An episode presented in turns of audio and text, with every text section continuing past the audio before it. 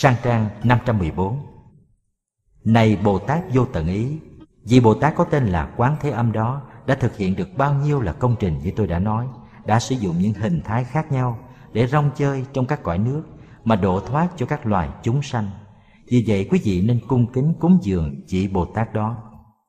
Trong những trường hợp nguy hiểm và có người hay hoảng sợ lo âu Vị Bồ Tát đó thường ban cho họ một sự không sợ hãi, Một sự an tâm vì vậy mà vị Bồ Tát đó được dân tặng một danh hiệu rất đẹp. Đó là người thực tập vô úy thí. Vô úy thí là ban tặng cho món quà không sợ hãi. Sợ là một tâm trạng làm cho chúng ta khổ đau Làm ta mất an lạc rất nhiều. Sợ hiện tại, sợ tương lai, sợ người, sợ mình Sợ tất cả mọi thứ. Sống trên đống lửa thì không thể nào có hạnh phúc được. Sợ người đó không còn thương mình nữa sợ người đó thù quán mình, sợ người đó đang tìm cách tiêu diệt mình. Cái sợ đó làm cho mình mất hết niềm vui sống của chính mình. Bồ tát quán thế âm là một người có cái hạnh, đem đến cho chúng ta món quà quý quá đó, món quà vô úy. Trong đạo buộc có ba loại quà quà vật chất, quà phương pháp. Ví dụ dạy cho ta một nghề thì đó là quà phương pháp, chỉ cho người ta cách tu học thì đó là quà pháp. Và quà thứ ba là làm cho người ta không sợ. Kỳ thực khi biết niệm Đức Bồ Tát Quán Thế Âm thì mình hết sợ. Món quà này ta nhận được liền. Bài thực tập quay về nương tựa hải đảo tự thân, chánh niệm là buộc, soi sáng xa gần, cũng là một món quà vô ý. Những lúc ta quảng hốt, không biết phải làm gì, chúng ta bất an, thực tập bài đó là phương cách hay nhất mà chúng ta có thể làm trong giây phút ấy. Không có cái gì hay hơn là trở về nương tựa, tức là thực tập quy y dùng hơi thở vào ra, đem lại cho mình sự an lạc, thanh tịnh. Vì vậy, đó cũng là một món quà chứa đựng chất liệu vô úy. Ví dụ, ta đang ở trên một chiếc máy bay và máy bay đang gặp khó khăn, không biết có đáp xuống được an toàn hay không. Lúc đó nếu ta cuốn lên la hét khóc than, thì hành động ấy chỉ có thể làm hại cho mình và làm cho người khác mất tinh thần. Ngược lại, nếu lúc đó ta biết thực tập quy y thì tự nhiên ta đem lại cho tâm hồn ta sự vô ý. Ta giúp cho ta thanh tịnh, giúp cho người khác thanh tịnh. Và trong trạng thái thanh tịnh đó, ta sáng suốt hơn. Ta biết cần làm gì và không được làm gì để cho tình trạng sáng sủa thêm ra. Đó là những điều mà Bụt đã nói ra để trả lời câu hỏi của Bồ Tát vô tận ý. Chúng ta có một bài tán Đức Quán Thế Âm cần dịch ra tiếng Việt. Tại vì bản chữ nho hay lắm trí tuệ hoàng thâm đại biện tài. Đoan cư ba thượng tuyệt trần ai. Tường quan tứ phá thiên sinh mệnh. Cam lộ năng tiêu dạng kiếp tai. Thúy liễu phất khai kim thế giới. Hồng liên dũng xuất ngọc lâu đài. Ngã kim khể thủ phần hương tán. Nguyện hướng nhân gian ứng hiện lai. Trí tuệ hoàng thâm đại biện tài trí tuệ rộng và sâu. Từ trí tuệ đó mà phát hiện một biện tài lớn. Biện tài là khả năng có thể diễn tả được những cái khó diễn tả, có thể chinh phục những người khó chinh phục. Trí tuệ là chất liệu ở bên dưới, còn biện tài là nghệ thuật ở bên trên. Đoan cư ba thượng tuyệt trần ai. Đứng một cách trang nghiêm và tuyệt diệu trên các đợt sóng. Đây là một hình ảnh rất đẹp mà các nghệ sĩ thường dùng để diễn tả đức quán thế âm. Đứng trên những làn sóng mà không bị những làn sóng kia xô đẩy, làm chìm đắm. Tuyệt trần ai có nghĩa là không dính một mảnh bụi nào, rất tinh khiết, nhẹ nhàng. Tuy đứng trên sóng sinh tử, nhưng không bị chìm đắm trong sóng sinh tử. Tường quan thước phá thiên sinh bệnh tường quan là ánh sáng lành của đức quán thế âm, có khả năng công phá và chữa lành được muôn ngàn bệnh tật. Bệnh khổ là một gánh nặng của kiếp người, và quán thế âm là người có thể dùng cái hào quang của mình mà trị liệu tất cả những bệnh khổ đó. Cam lộ năng tiêu dạng kiếp tai, nước cam lộ trượng trưng, cho tình thương của Bồ Tát có thể làm tiêu tán những tai nạn bị dồn chứa trong dạng kiếp. Chất liệu cam lộ tiếng Phạn là Amta, phiên ngâm là A Mật Prida, có thể làm tiêu trừ tai họa muôn ngàn kiếp. Thúy liễu phất khai kim thế giới. Với cành dương liễu xanh biếc Bồ Tát phẩy một cái Là mở ra một thế giới hoàng kim. Phất nghĩa là phẩy Như trong chữ phất trần Phẩy bụi. Thế giới hoàng kim là thế giới của hạnh phúc. Hồng liên dũng xuất ngọc lâu đài khi đóa sen hồng mọc dược lên Thì Ngài làm xuất hiện một tòa lâu đài bằng ngọc Tòa lâu đài này là tòa lâu đài của giác ngộ của thế giới cực lạc. Người ta thường nói kim thế giới, ngọc lâu đài, nghĩa là thế giới bằng vàng, lâu đài ngọc. Ngã kim khể thủ phần hương tán. Giờ đây con cúi đầu xuống đốt hương mà ca ngợi Ngài. Phần hương tức là đốt hương, tán là ca ngợi. Nguyện hướng nhân gian ứng hiện lai, xin quay mặt về phía nhân gian mà hiển hiện pháp thân của Ngài để chúng con được thấy. Xin hướng về cõi người và hiện rõ chân thân của Ngài cho chúng con thấy. Bây giờ hiểu nghĩa rồi, ta hãy cố làm một bài dịch cho hay, và nếu có thể thì đặt thành nhạc luôn. Một bài tán khác cũng đã được dịch và đặt thành nhạc, mà lát nữa nay sư cô Bảo Nghiêm sẽ hát cho chúng ta nghe. Đây là một bài thi tán mà tôi được nghe từ hồi còn nhỏ và rất thích. Mỗi lần nghe là cảm động, nhưng chưa bao giờ có dịp dịch ra quốc ngữ. Mùa hè năm rồi, có sư chú Nguyện Hải làm thị giả ở cốc ngồi yên. Thầy trò có được vài phút rảnh rỗi. Tôi ngồi trên võng và lần đầu tiên dịch bài đó ra tiếng Việt. Nguyên văn bài tán chữ Hán là Hải chấn triều âm thuyết phổ môn, Cửu liên hoa lý hiện đồng chân, Dương chi nhất đích chân cam lộ, Tán tác sơn hà đại địa xuân. Hải chấn triều âm thuyết phổ môn, Biển động và tiếng hải triều gian dội, Thành ra kinh phổ môn. Mở rộng ra một cánh cửa Để mọi người có cơ hội hiểu biết pháp màu. Câu này rất hùng Cửu liên hoa lý hiện đồng chân ở giữa chính bông sen kia, lý tức là ở giữa, ở trong lòng, xuất hiện một em bé. Em bé ở đây tức là sự trinh nguyên, là cái sơ tâm. Một hình ảnh của sự giải thoát, sự giác ngộ, sự không lo lắng, không u sầu. Hình ảnh em bé được sử dụng trong nhiều truyền thống. Đạo mục nói rằng khi chúng ta được giải thoát, hay khi chúng ta sinh sang cõi cực lạc, thì chúng ta sẽ biến thành một em bé và được thai nghén trong một bông sen. Khi bông sen nở ra thì chúng ta lập tức thấy được Bụt A-di-đà. Hoa khai kiếm Phật có nghĩa là vậy. Trong cơ đốc giáo cũng nói tương tự. Nếu quý vị không trở lại thành một em bé, thì quý vị không thể nào đi vào nước Chúa. Vì vậy, hình ảnh của em bé là hình ảnh của một sự sống mới, một sự chuyển hóa mới. Người nào tu học đàng hoàng thì cũng đều biến thành em bé, sống an lạc và không có gì để lo lắng. Đồng chân nhập đạo là đi tu từ hồi tuổi còn nhỏ. Hai câu này là những hình ảnh rất đẹp. Thứ nhất là tiếng hải triều làm ra pháp âm. Thứ hai là hình ảnh của em bé ở trong bông hoa sen, không có gì đẹp bằng. Dương chi nhất đích chân cam lộ, dương chi là nhành dương liễu, nhất đích là một giọt, chân cam lộ là đích thực nước cam lộ một giọt nước cam lộ đích thực ở trên nhành dương liễu của Bồ Tát. Tán tác sơn hà đại địa xuân Tán tức là trải lên, tác là làm thành, sơn hà là sông núi hay đất nước, đại địa là trái đất.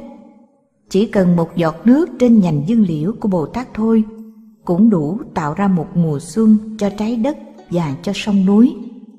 Bài thi tán này hay quá làm cho ta có mặc cảm là nếu dịch ra tiếng Việt thì không thể nào hay bằng. Tuy vậy, hôm ngồi ở cốc ngồi yên, thầy trò đã cống hiến được một bản dịch sau đây khá nghiêm chỉnh. Phổ môn giọng tiếng triều dân, bé thơ xuất hiện giữa lòng đóa sen, cam lồ một giọt tưới lên, xuân về trên khắp mọi miền núi sông. Nam mô Bồ Tát Quán Thế Âm. Hơi thơ tuy không được mạnh bằng nguyên bản, nhưng những hình ảnh của bài thơ đều đã có thể diễn tả được.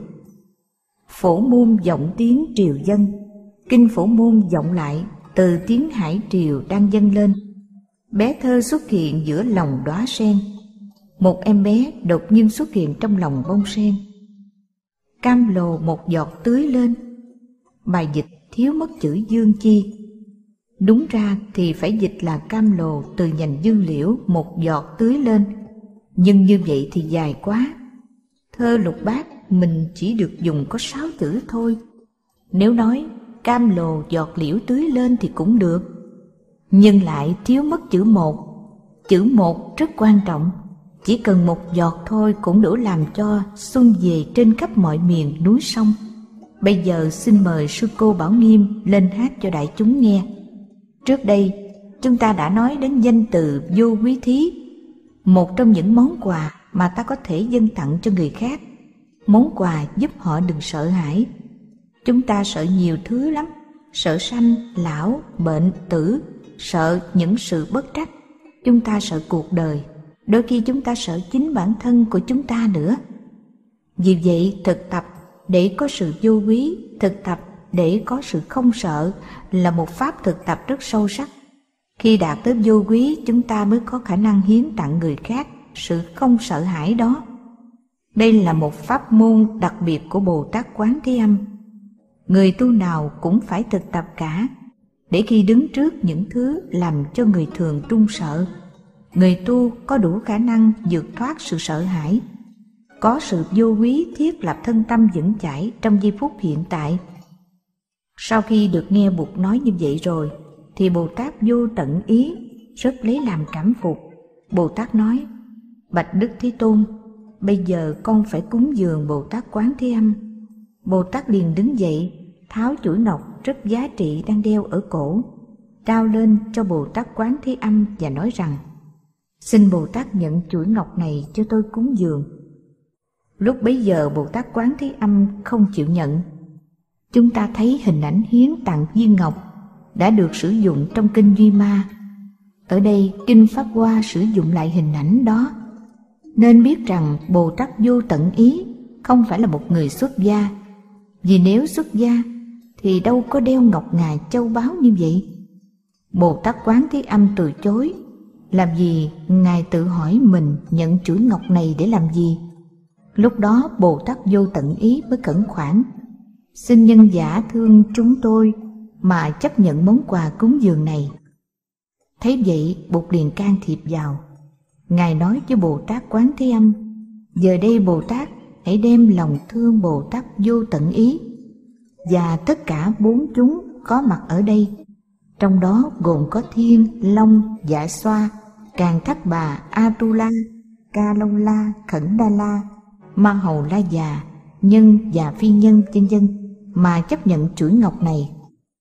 Tấm lòng từ bi đó không nên chỉ hướng về một người mà hướng về tất cả đại chúng.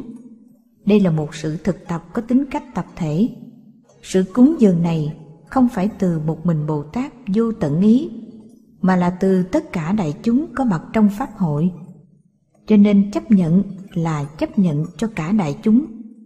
Và đó là điều mà Bụt đã nói với Bồ Tát Quán Thế Âm.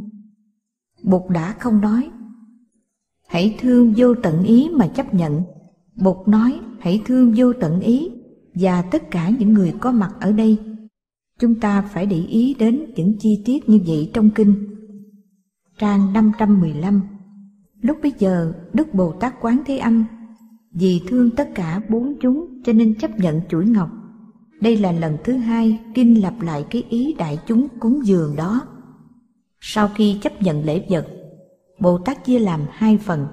Một phần chân linh cúng dường Bụt Thích Ca, một phần dân linh cúng dường Bụt Đa Bảo. Tích môn và bản môn đều có mặt như nhau một lần. Có tích môn là có bản môn, có bản môn là có tích môn. Đó là cách tu tập của chúng ta. Không phải bản môn và tích môn là hai phần tách rời.